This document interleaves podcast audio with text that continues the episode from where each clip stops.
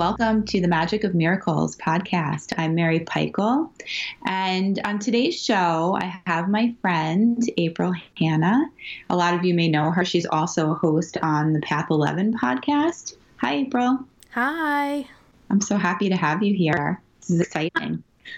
I know, and I'm so excited that you have a show, and I am honored to be one of your first guests. So, we wanted to share kind of a very cool story with you guys today. April and I love this kind of thing. And one of the things we like to do together is go down to New York City, and we usually see some kind of speaker or we have some agenda.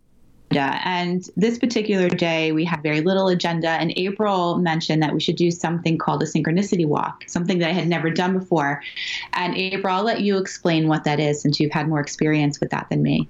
Okay, well, on the Path 11 podcast, we had interviewed a gentleman by the name of Todd Acamesis, and he lives over in London. And he is an out of body explorer and does a lot of things with Pandora Star. And the first time I ever heard of a synchronicity walk was when we interviewed him.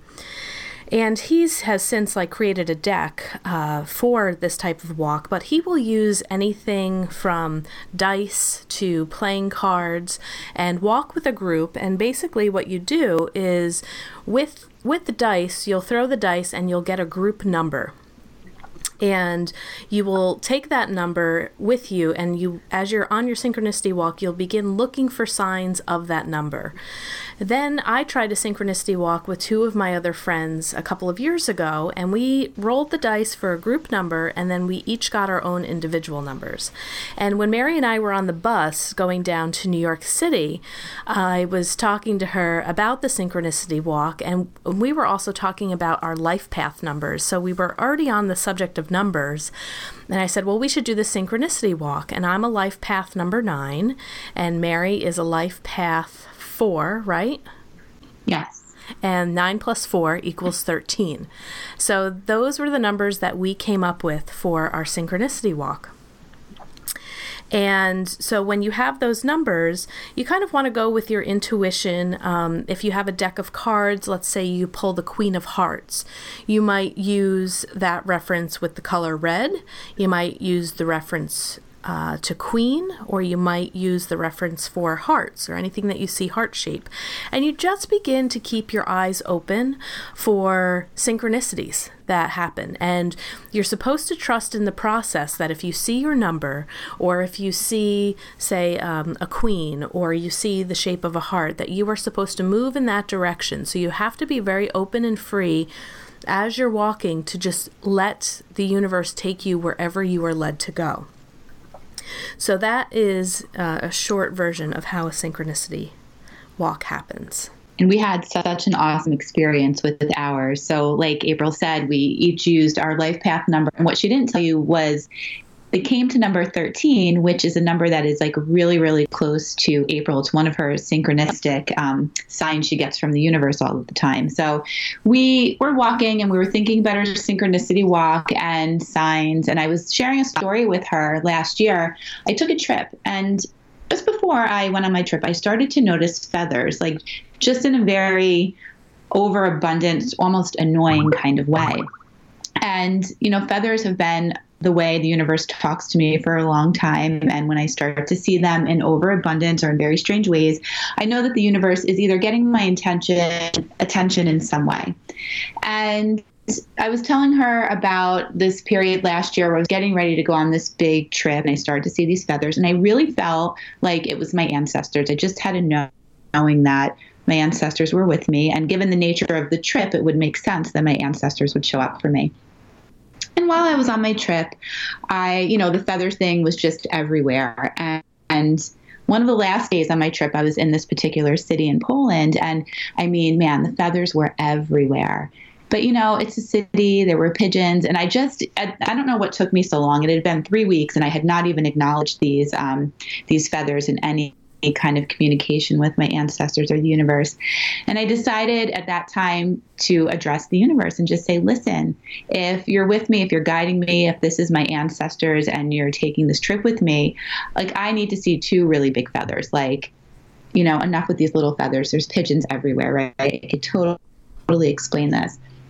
I said that and I took two steps and right in front of me were two huge feathers just right on the street. So that I was sharing with that story with April. And as soon as I finished the story, she grabbed my hand and kind of pulled me aside, and we looked down, and there was a feather. And we both stopped and we looked up, and the building in front of us was 274. So we did the math 274 totaled equals 13, right? Which is what both of our numbers um, added together, which was also April's number, and one plus three equals four. So there was my life path number. And then also in 274, the two and the seven equals nine. So we had all of our numbers in this uh, on this building in front of this feather, and April recognized this building. It's a church. It's Marble Collegiate Church in Manhattan. And years before, I'll let you tell this, April. Yeah, years before, I hadn't realized until we walked in but when I grabbed Mary and we looked at the numbers and the feather was there, I said, We have to go in. And we saw people in there. And as I stepped in, I said, Oh my gosh, I've been here before. Where, how was I in this building before?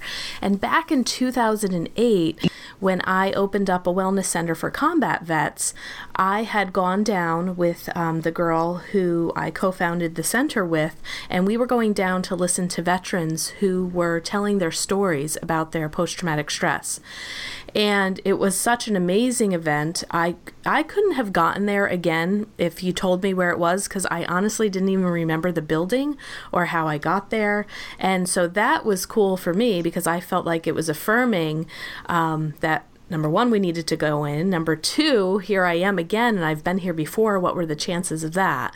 So that's what my past connection with this church was. Which is very cool.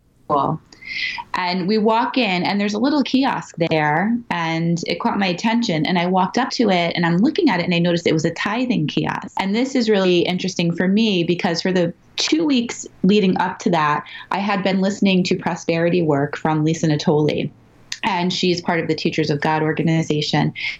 And one of the things that she says is, tithing is important to a spiritual practice and connecting with the abundance we give out, right? We can receive. So it's sort of a message or a demonstration to the universe that we are abundant enough to give, and the universe will give in return to us. And this is something that I had been wanting to do. And she, Lisa Natoli, explains that you should do it to an organization or a person that supports you spiritually. So I had had the idea that I would tithe to Marianne Williamson. She's been such a amazing teacher for me and I love her Tuesday live streams and there's a little place for donations, but I hadn't done it. And it's been two weeks and I was really thinking about it and I just never got around to it. So I decided, what the heck, I'm going to tithe here at this church. And just as I decided that, April, you walked up to me and handed me a tithing envelope. I didn't even think, did you even know what that was? No, I thought it was a brochure because you were telling me this whole tithing story. And I think you were kind of on the fence about whether or not you were going to do it that day uh, right then and there and you're like oh maybe i'll do it i'll do it to this church. And i was like okay. And i grabbed whatever it was and i handed it to you because i thought it was a brochure and then you opened it up and it was the tithing envelope. It was like you know double confirmation like yes we're going to tithe here. Yes. So we both made a little donation and as we walked out we left the building i turned around and there's uh, an electronic kiosk. And that's the church that marianne williamson speaks at the person that i was originally going to tithe to. So i love how the universe gets really creative and um, you know kind of magically puts us exactly where we need to be. Yes, and our now there's a story at the end of the synchronicity walk about yeah. these tides, and together we did a tide of forty-five dollars at that place, and we'll tell you what that's going to mean later on. So then Mary and I we leave the church, and we're both like kids in candy stores, right? Laughing, like, "Oh my god, I can't believe it! That's so cool!" And um, and as we walk out of the building, Mary sees people with Poland shirts which you know I didn't even connect it with your feather story, but when you know you're just, we're just talking now about how you were connecting with your ancestors with the feathers on your trip. Um, then there were people that were wearing Poland shirts, and uh, Mary's husband is from Poland, and part of the trip was his birthday was coming up um, soon thereafter, and she said, "Oh, you know, I want to look for something uh, for my husband for his birthday." birthday. And then, so we're walking out of this church. We're all excited. Our synchronicity walk has begun. And then Mary keeps seeing people in, in Poland shirts. So I said, All right, well, let's manifest that we are going to find your husband a Poland shirt. We're going to buy him a shirt from Poland. My husband is very ethnically proud Polish. We'll share that. yes. My husband is a very proud um, Polish man. We'll share that with you. So yeah, so we continue to walk, and then there's now people are, have like flags from Poland. People are decorated to the nines. So um, Mary ended up stopping the people and asking, like, what, you know, what's going on? And we later found out that there was actually a Polish parade on Fifth Avenue. And that led us to the next part of our journey in trying to find her husband something that had um, Poland on it. Yes. And I found him the Polish flag. We didn't find the t shirt, but we found the flag, and it's now, he's proudly hanging it from our garage. and and the other thing too that I had said to you Mary was that remember when we're trying to manifest you know we ask and then we receive that the other part of it is also for us to not not to get too fixated on like okay we wanted to get him a shirt. There wasn't a shirt but still the universe responded with a gift to be able to give to her husband and it was still something of of his heritage which was really cool. So we were we were walking around the uh, the Polish parade for a while. And then we eventually said, okay, well, let's loop back around. And we had dinner reservations at 5.30. So we end up looping back around and I look up and I see on this wall, um, it looks like it's handwritten, but it's a sign that says, You matter. And I grabbed Mary again. I was like, look at that. I think that message is for us. And I walked past it and I said, hold on a second. I have to go back and take a picture of this.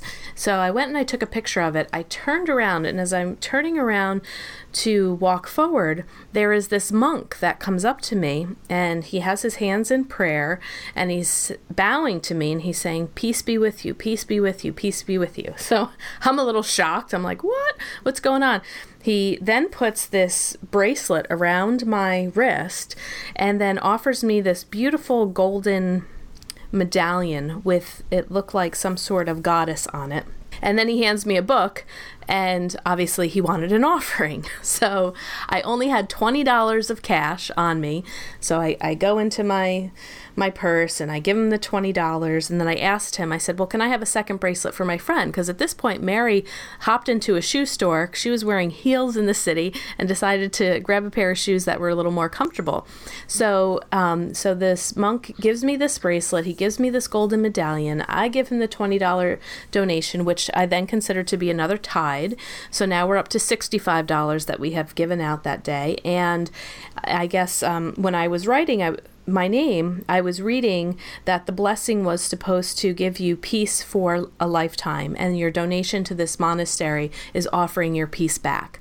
So I'm kind of freaking out. I'm like, holy crap! I, you know, I take a picture of you matter. I turn around and there's a monk right in front of me, and he's bowing to me, and he's placing this peace bracelet on, and I got this beautiful medallion, and I couldn't wait to look up what the saint was, and I can't remember off the top of my head who it was, and I give Mary her peace bracelet.